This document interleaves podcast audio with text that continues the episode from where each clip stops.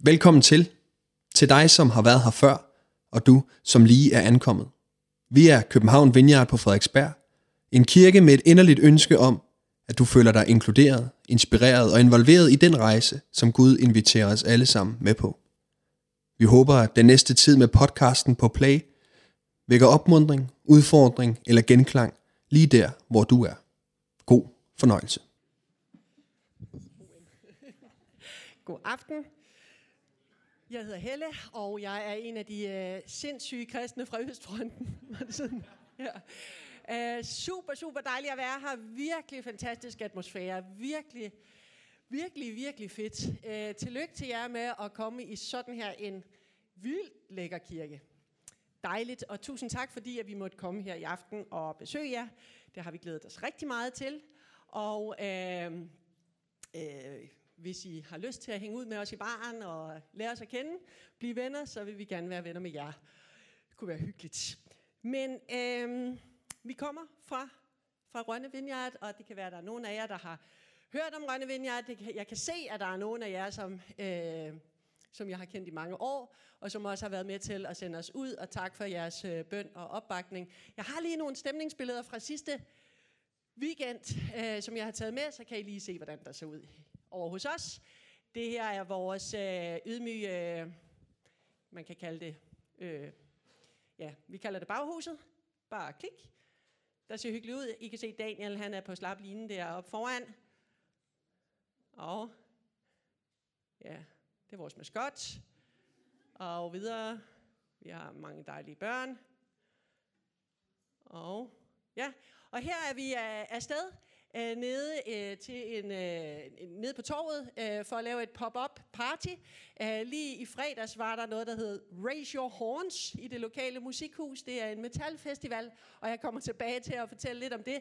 Men altså, det er, øh, det er en heavy metal øh, øh, hvad hedder sådan noget, festival, hvor at vi ynder at dukke op øh, og stå lige uden foran øh, hovedindgangen med vores telt og vores pandekager og vores invitation til forbøn. Og øh, ja, der er nogen der, der har fået sig en pandekage. Og en tatovering er der også nogen, der har. Jeg har faktisk også et lille klip, jeg ved ikke, om I gider at se det, men det var lige Carsten, der greb mikrofonen inde til Heavy Metal-koncerten og lige inviterede den med. Har I lyst til at se det? Ja. Hop, der er tryk på den her. Jeg skal, jeg skal bare lige fortælle, at jeg hedder Carsten, og jeg er metalhoved. Surprise. Men jeg er også præst i en lokal frikirke. Og og, og jeg kan sige, at i mange år der har jeg følt mig som en freak i kirkelige kreds. Kirken har udskammet os med talhoveder, og det vil jeg rigtig gerne i aften stå og sige undskyld for, på hele kirkens vejen, som præst for en lokal frikirke. Undskyld til alle med talhoveder. Jeg vil også sige, slæger de tager også fejl, når de siger, God hates us all.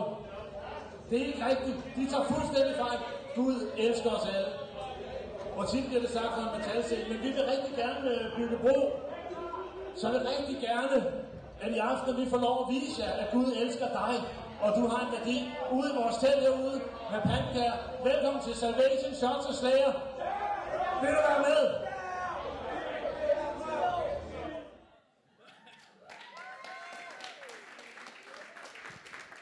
Ja. Øh, og så kom de ud, og så gav vi den gas med, med en masse børn og en masse øh, sjov. Jeg kommer tilbage til det. Øhm, men øh, vi har det godt. Det er et eventyr at plante kirke, kan jeg hilse at sige. Hvis der er nogen af jer, der engang imellem skulle overveje, var det noget for mig? Er det noget, jeg skal prøve kræfter med næste gang? Eller, øh, eller bare joine som seje Daniel, som jo er, øh, øh, altså, bare er så fantastisk at have med i Rønne Vineyard. Så vil jeg bare sige, det er et eventyr. Det er simpelthen rigtig, rigtig spændende at se en kirke opstå. Ja, Se, hvor glad han er. Og, sådan der. og han, han har set sådan der ud en hel, altså 14 dage. Ikke? Og øhm, øh, vi har mange fantastiske historier. Vi ser mange mennesker komme til tro. Øh, vi har en lille YouTube-kanal, hvis du har lyst til at høre opmuntrende historier. Men jeg har bare taget én dejlig ven med, eller jeg har taget mange, men en, som jeg har lukket til, og bare lige fortælle lidt om, hvad Gud har gjort i hendes liv. Og hun hedder Elisabeth, og hun kommer her.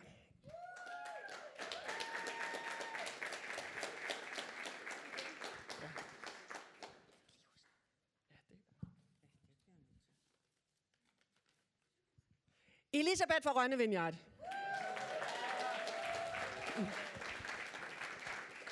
Ja, jeg hedder Elisabeth, og jeg er fra Rønne Vineyard. Øh, Helle sagde til mig, at jeg skulle prøve at sætte ord på, hvor jeg havde mødt Rønne Vineyard. Og det gjorde jeg for små tre år siden. Jeg var nyopereret, sad i mit køkken, havde søgt julehjælp, og Helle kommer ind ad døren. Hun spørger mig, om hun ikke må bede en børn for mig. Jeg har ikke specielt troet. Altså, jeg troede på, at der var et eller andet, men hvad det var, det vidste jeg ikke lige. Og det får hun lov til. Da Helle begynder at bede, der brænder hele min krop. Og alle de smerter, jeg sad der og havde, de forsvandt. Og så tænkte jeg, hold op, hvad var det her? Og Helle gik igen, hun lagde lige et kort på bordet. Så tænkte jeg, da der var gået et par dage, det her drugs, det måtte jeg have mere af. Så jeg øh, ringede til Helle, og øh, så blev jeg en del af Rønne Vineyard.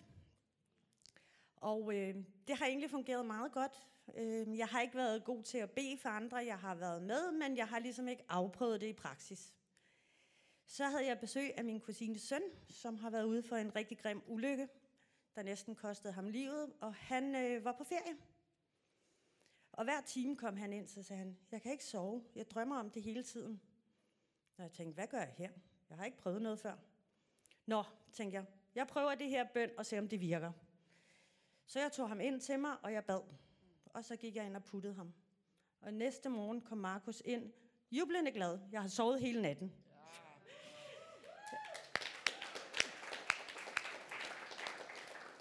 Så da Markus tog hjem, så lavede vi så en aftale, at hver aften så bad vi lige en bøn sammen, så han kunne sove. Så gik der et stykke tid, så ringede Markus og sagde han, hvad med mine søskende? De sover jo heller ikke. Så sagde Markus, så bliver du nødt til at hjælpe mig her, for jeg er jo ikke over ved dig. Du bliver nødt til at prøve, som jeg gør ved dig. Og det gjorde han så.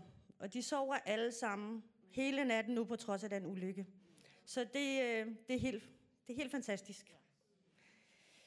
Så øh, den her Vineyard-kirke, jeg har en søn på 22, som synes jo, det var noget pjat. At vi altid var dernede. Man render ikke i kirke så meget. Det synes han var mærkeligt. Men øh, han drillede mig. Ah, skal I nu i kirke igen? Så sagde jeg til ham, nu synes jeg, du skal gå med. Og nu er det sådan, at Oliver er næsten en større del af Rønne Vineyard, end jeg er. Han bor næsten dernede. Og så tænkte jeg, at det var måske lidt svært at se, om han troede eller ikke troede. Så da han havde fødselsdag her i forrige uge, så havde han alle de store gutter nede fra træningscenteret med hjem og spise pizza. Og jeg tænkte, nå ja. Og så siger de her gutter, hvad Oliver, i morgen skal vi da lige sådan og sådan. Nej, jeg skal i kirke. Alle de her gutter, de var i hvert fald ned af stolen. Går du i kirke? Ja, siger Oliver, jeg er kristen. Er du kristen? Går du i folkekirke? Nej, sagde Oliver, sådan er min kirke ikke. Og så begyndte han ellers at fortælle om Rønne Vineyard.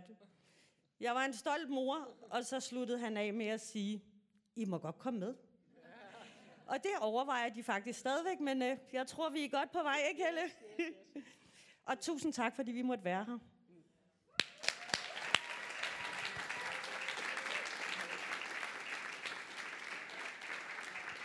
Sådan.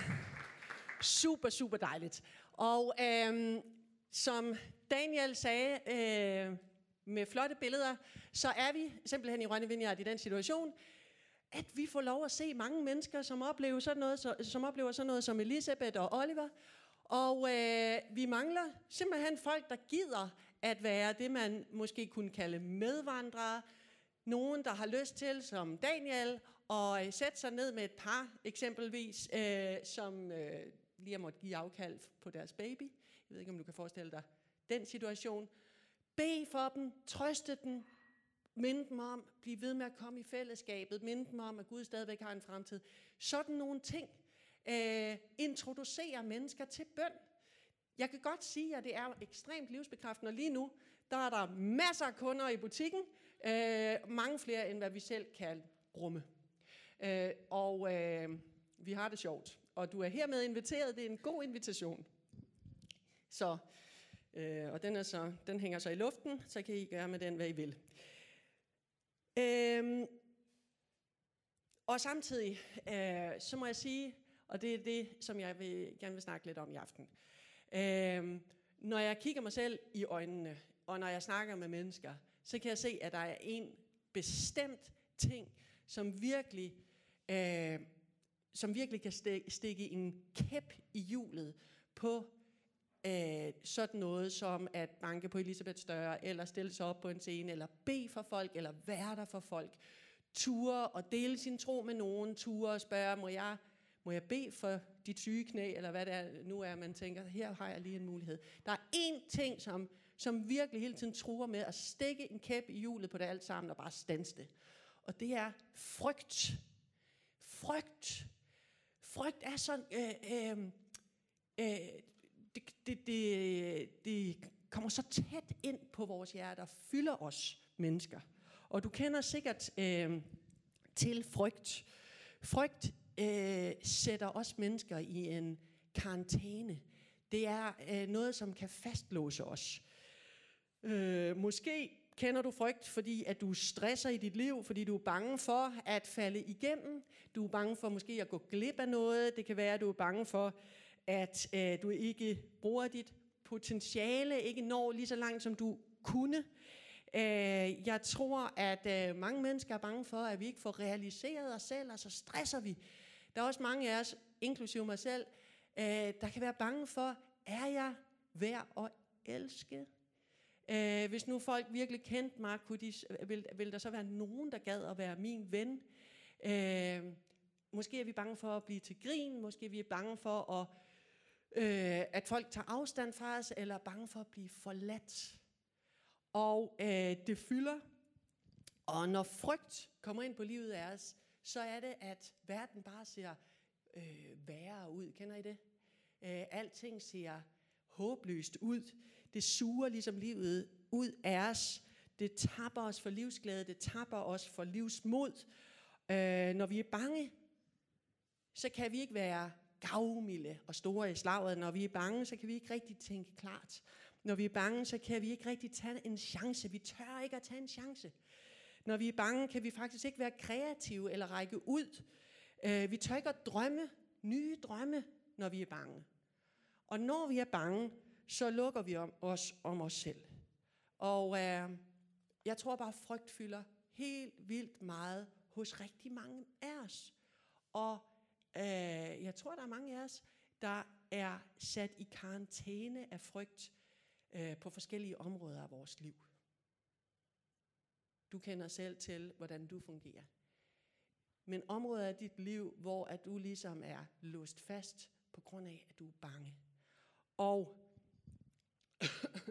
midt i vores karantæne, lige der, hvor at vi er fastlåst, fordi vi er bange, fordi vi frygter noget, så kommer Jesus til os og siger sådan her. Jeg ved ikke, om du er hos mig dernede, William. Han siger,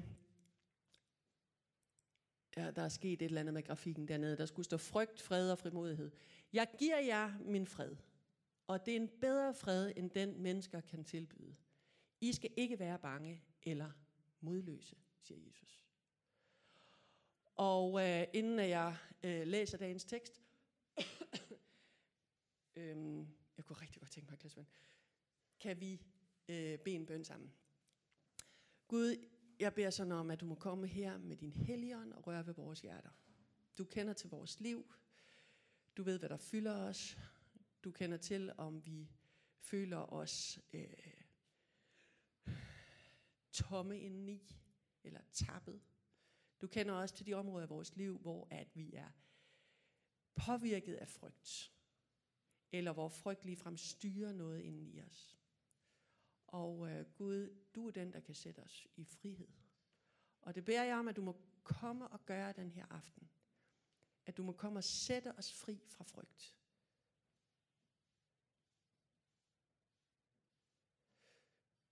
Det beder jeg om i Jesu navn. Amen.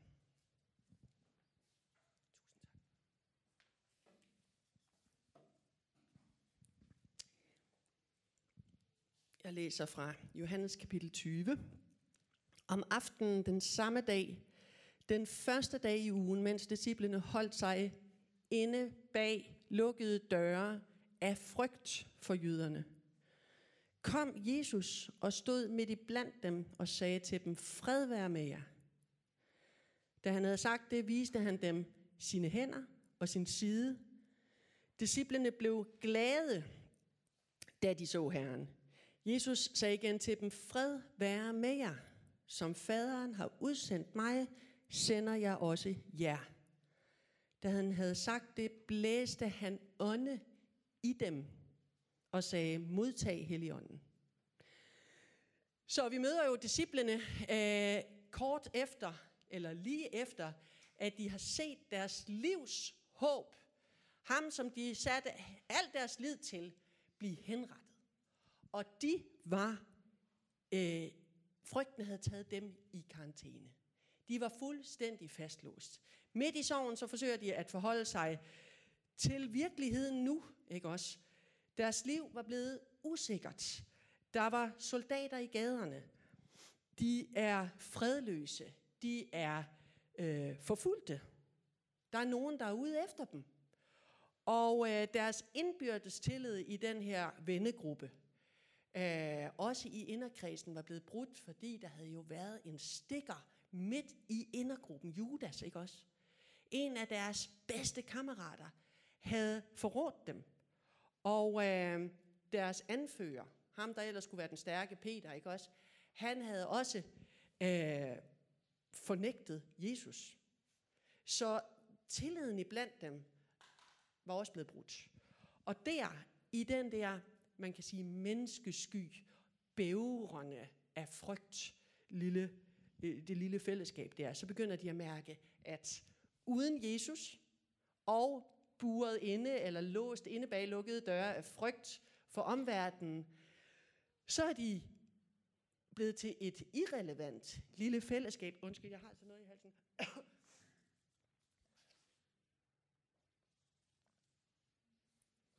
De har ikke længere noget betydning. Uden Jesus og i frygt, altså buret ind i frygt, så har de ikke rigtig noget betydningsfuldt at give til nogen. De har ikke noget at sige til verden. De har heller ikke noget at sige til hinanden. Og derfor så indser de, altså fremtidsscenariet for os er jo egentlig bare, at vi lukker og slukker. Vi er ingenting længere. Der er ikke noget at komme efter, når vi ikke har Jesus, og når vi er buret ind i frygt for omverdenen. Det er bare opløsning. Måske kunne en eller anden af dem tænke, okay, hvis vi nu mander os op, hvis vi nu prøver at være lidt seje, og gå lige lidt foran, måske kunne, kunne man være noget alligevel, selvom vi er uden Jesus og buret ind af frygt for omverdenen. Men altså, de havde jo set Peter, som havde prøvet at være sej i Gethsemane have. Jeg ved ikke, om I kan huske den historie, hvor Peter prøver at være sej, og så sker han øret af en soldat, ikke også? Og det er jo bare super pinligt og misforstået af alt muligt, ikke? Det var ligesom en fiasko. Det der, det havde de prøvet. Og derfor indser de, der er ikke nogen fremtid for os. Vi er færdige.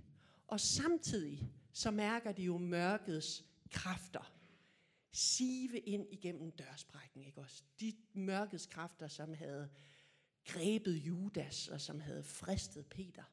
Nu mærker de, det siver os ind på livet af os. Og det paralyserer dem fuldstændig. De er på deres livs lavpunkt, på deres fællesskabs lavpunkt, ikke også? De troede, de skulle alt muligt, ikke også? De havde en masse håb, de, de, de, de tænkte, at øh, de havde fat i den lange ende, og nu var de bare færdige. Men Jesus svigter aldrig sine disciple. Og lige meget hvor skrøbelige de er, lige meget hvor meget de har skamme sig over, lige meget hvor bange de er, så har Jesus det altså sådan, at Jesus svigter aldrig sine disciple. Lige meget hvor vi sidder, lige meget hvor, hvor meget vi har låst os inde i et lille rum af frygt for omverdenen. Jesus svigter os aldrig. Det, som disciplene finder ud af, det er, at de der rygter, som de havde hørt, de havde hørt noget sladder fra nogle kvinder, ikke også? Sladdervorne kvinder, om at Jesus var opstået fra de døde. Pludselig finder de ud af, saft sus med, kvinderne havde ret. Fordi der, hvor de sidder og gemmer sig og er bange for, at døren går op, og der kommer nogen ind og gør dem fortræd, der finder ikke fjenden, men Jesus dem. Lige der, hvor de sidder der og er så bange. Der finder Jesus dem. Som et lyn fra en klar himmel står han midt i blandt dem. Og de er, sandsynligvis jo i chok. Og så siger han til dem, fred være med jer. Og øh, så viser han den hullerne i hænderne og, hul, og, og, og hullet i, i siden som et bevis på, at den er god nok. Jeg er den, som I lige har set blive henrettet. Det er mig. Og jeg står her, fordi jeg har overvundet døden. Og lige der, når de hører ham sige, fred være med jer, venner. Og de ser, at den er god nok, det er altså Jesus. Så åbner en helt ny virkelighed sig for dem. De forstår, Jesus har gjort alting nyt. Jesus vil i al fremtid være midt i blandt os. Jesus har al magt i himlen og på jorden. Jesus er med os alle dage indtil verdens ende. Og øh, i stedet for at være grebet af frygt, så bliver de grebet af glæde. Fordi der, hvor Gud kommer ind i billedet, det ved I godt, ikke også? Der er der glæde og fest. Ikke? Guds rige er en fest, og derfor er det klart, at når Jesus kommer ind i det her rum, i det her billede, så bliver de grebet af glæde. Og øh, atmosfæren i rummet ændrer sig fuldstændig. Og midt i glæden, så siger Jesus en gang til, som om, at han vil sige, hør det mig. Jeg vil lige understrege det her. Han siger, fred være med jer. Og øh, det siger han ikke som sådan et venligt ønske. Ikke? Også, vi kan jo sige mange søde ting til hinanden. Ikke? Godt nytår eller god fødselsdag. Eller sådan noget. Det er sådan noget, vi ønsker. Men når Jesus siger, fred være med jer til sine disciple, så siger han det, fordi det er en gave. Det er en foræring. Han har lige betalt for den fred på korset. Den er klaret. Det er en gave til den. Fred være med jer. Tag freden, for den er betalt og købt, og den er jeres nu. Og øh, sådan løftes håbløsheden og frygten af deres tyngede skuldre. Og øh, den bekymring eller skam, eller hvad de har følt, som de havde, altså hvor, hvor deres hjerte var fyldt af, af, af, af mørke, af håbløshed, af skam, af frygt, bekymring, øh, det erstattes nu af fred og frimodighed. Fordi kirkedøren, som de før frygtede ville gå op, og faren komme ind, det var derfor, de havde låst den, den får de nu til opgave selv at åbne indefra og ud mod verden. Så alting er nyt. Jesus siger, som faderen har udsendt mig, sender jeg også jer. Og nu indser de jo, disciplene, der, når de har Jesus midt i blandt sig, og han har sagt, fred være med jer. Så indser de, det er ikke i vores lille kirke, at der er håbløshed. Det er ikke i vores lille kirke, at mørket hersker. Det er faktisk her, der er håb.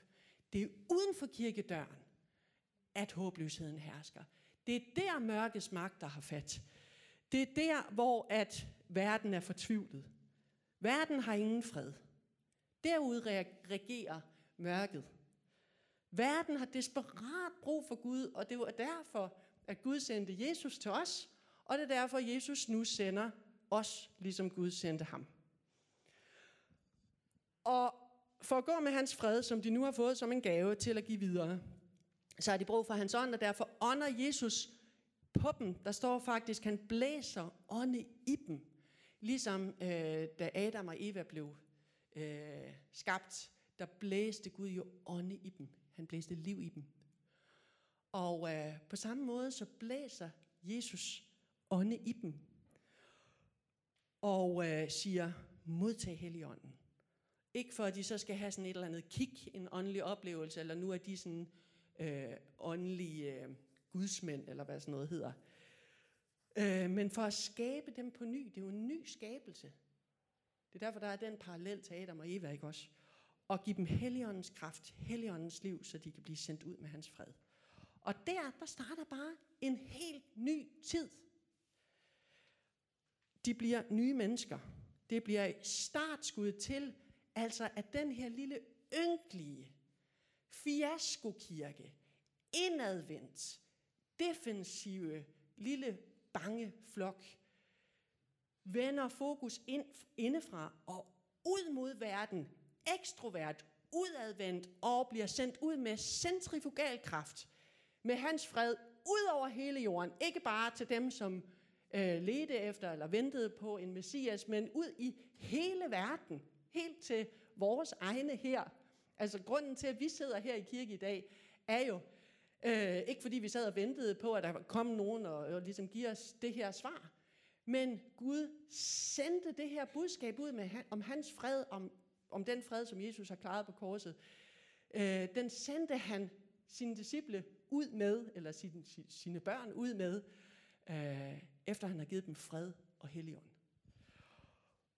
Så siden, så har det været enhver kristens privilegium at tage imod hans fred som en gave. Ikke bare to gange, men igen og igen og igen og igen og igen. Det er derfor, det er så vigtigt at komme i kirke og komme til netværksgruppe.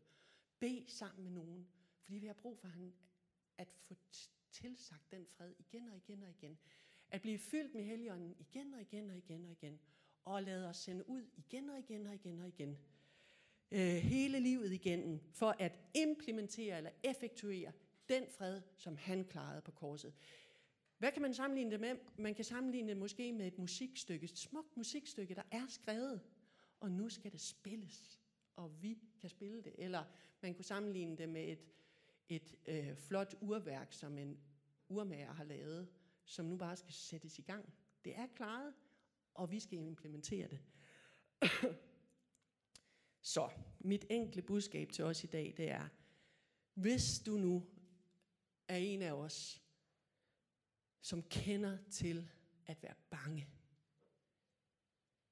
som ved, at frygt har frygt påvirker dig. Øh, frygt kan lukke dig inde bag lukkede døre i dit liv. frygt for svigt, frygt for hån, frygt for ensomhed, frygt for nederlag, frygt for smerte. Hvis du er en af os, som kender til det her og ved, det påvirker mig, ja, det påvirker mig, frygt påvirker mig. Hvis du er en af dem, en af os, så er det fantastiske budskab i den her historie jo, at Jesus møder os, ikke når vi prøver at være seje og tænker, nå, nå nu tager jeg mig også sammen, og nu er jeg lige lidt, øh, lidt, du ved, sej.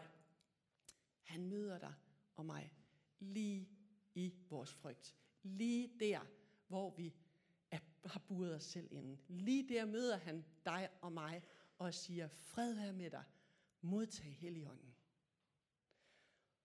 Og vi kan være glade, og vi kan være frimodige. Og vi kan blive sendt ud med den fred, som han sørgede for på korset til os. og øh, jeg, ind, jeg kan bare se, at vi har brug for hinanden. Vi har brug for at bede for hinanden, fordi frygten sniger sig ind på os. Vi bliver så hurtigt bange for andre mennesker. Vi bliver bange, fordi vi føler os usikre. Og vi har brug for at bede for hinanden, og det er det, jeg synes, at vi skal gøre her til sidst. Men jeg vil godt bare fortælle en historie, som er helt øh, øh, ny fra mit eget liv. Som jeg bare tænkte, ja, det er bare sådan, det fungerer.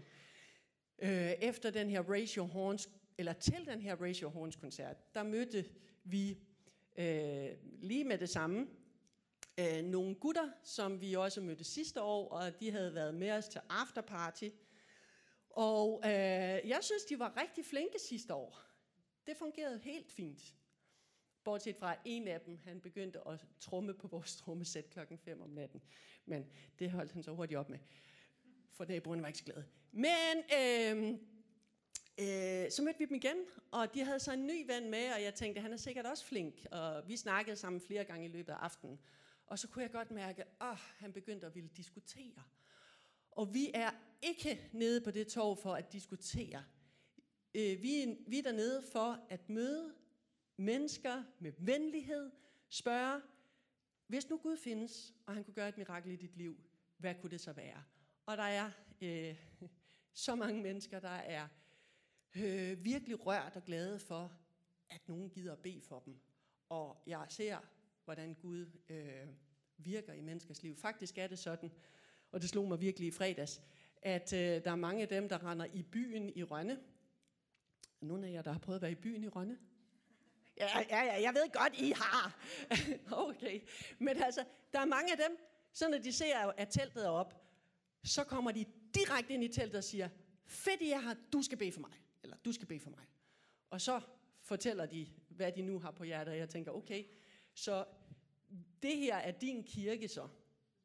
Okay, det, hvis du skulle definere at have en kirke, så er det her din kirke. Men det er helt fint, det vil jeg gerne være på den her måde så. Nå, men så var der så de her, som ikke er Bornholmer, som kom til den her Racial Horns koncert, og han ville diskutere, og det var jeg træt af, og jeg gik væk fra ham, øh, fordi at, øh, det er ikke øh, derfor, jeg var, og så gik han i gang med vores lovsangsleder Morten, øh, som er meget, meget flink og ville diskutere med ham. Og, ah, det så til sidst så var der nogle af hans venner, der sagde, kom, øh, hold nu kæft, og så tager vi på krydset. Og så gik de heldigvis. Og så, øh, når vi øh, fik pakket sammen og sådan noget, så prøver vi at øve os i ikke at snakke om de få trælse historier, men prøver at fortælle hinanden om de mange dejlige historier. Og det gjorde vi så, og så lod vi ligesom ham der ligge, heavy metal duden der. Og så næste dag i lørdags, så sad jeg så i min sofa, helt privat, helt i min egen lille øh, privat sfære, altså helt øh, der, som man nu sidder. Og så ringer telefonen, og jeg tager den, så var det ham. Vi blev ikke færdige med diskussionen, og hvad mente du egentlig? Og sådan noget. Så sagde jeg, jeg er overhovedet ikke interesseret i at diskutere med dig. Øh, så hej hej. Og så var der nogle andre numre, der ringede, og de ringede, og de ringede, og de ringede, og de ringede. Og jeg tog den ikke. Og jeg, jeg tænkte, hvad kan de finde på? Ikke? Også, de, de er jo ikke sådan helt ædru heller, vel? Og så pludselig, så kunne jeg høre, fordi vi bor jo lige op og ned af det hus der, eller det der et baghus, hvor vi holder gudstjeneste, og hvor de havde været til afterparty dag, øh, året inden, så kunne jeg høre, at der stod en flok af dem der ude i gården, og hånede Rønne Vineyard. og øh, mit hjerte slog. og jeg følte mig totalt intimideret, ikke også? Her sad jeg i joggingbukser i min sofa, og bare skulle have en lørdag aften foran fjernsynet, ikke? Og Karsten var ude i vores værksted, ude i haven. Så jeg slukkede lyset. og så gik jeg sådan her, fordi vores hegn, øh, der kan man så se mig. Så jeg gik sådan her under hegnet og ud til Karsten ude i, i værkstedet der, eller i skuret, og sagde, de der, de er. Hvad skal vi gøre? Oh, skal vi ringe til politiet? Hvad skal vi gøre? Sådan noget. Og øh, han var heldigvis meget mere kølig, øh, og ikke sådan en bangebuk som mig. Og øh, øh, når man så gik de igen jo, fordi at der var ikke nogen inde i det baghus. Og så begyndte de at ringe igen. Og øh, jeg sagde, hvad skal vi gøre, hvad skal vi gøre? Og så tog Karsten telefonen og sagde, øh, det er Karsten. Og så sagde han, ja, det er, øh, jeg skal snakke med Helle. Øh, så sagde han, ja, det er min kone, hvad vil du snakke med hende om? Hvad rager det dig, sagde han så. Nå, men jeg skal lade være med at gøre det en lang historie. Min pointe er jo, at øh, når at de så var blevet enige om at være uenige, øh, som blev konklusionen på den diskussion, så kunne jeg bare mærke, at frimodigheden, som jeg har brug for, sev ud af kroppen på mig. Jeg begyndte at tænke, jeg skal aldrig ned på det tog igen. Og i hvert fald ikke, når der er ratio horns. Og hvad bliver det næste? Og tænk, hvis de laver graffiti ude i gården, og tænk, hvis de begynder at ringe på. Og jeg kunne bare mærke, at jeg blev grebet af frygt, og den burede mig ind, at den holdt mig altså, tilbage. Jeg begyndte at diskvalificere mig selv, ikke også? Og jeg sagde til Karsten, gider du at bede en bøn for mig? For jeg kan bare mærke, at jeg er angrebet af frygt lige nu, og frimodigheden, den bare siver ud af mig. Og jeg fortæller bare historien, fordi at jeg tænker, at der måske er nogen af jer, som kender til frygt, og har brug for, at nogen andre beder for dig. Beder for, at du må kunne blive fyldt med Guds fred og Guds ånd og Guds frimodighed. Til at gå ud af kirkedøren og bringe hans fred videre til de mennesker, som du møder på din vej. Den fred, som han vandt for os på korset, og som han giver til os som gave, og som den her verden sådan har brug for, desperat har brug for.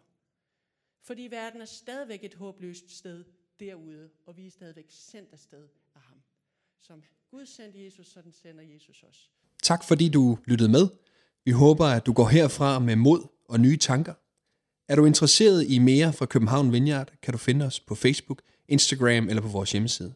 Du er altid velkommen forbi kirken på Nyvej 7 på Frederiksberg, både til gudstjeneste om søndagen eller i løbet af ugen. Guds fred og velsignelse til dig.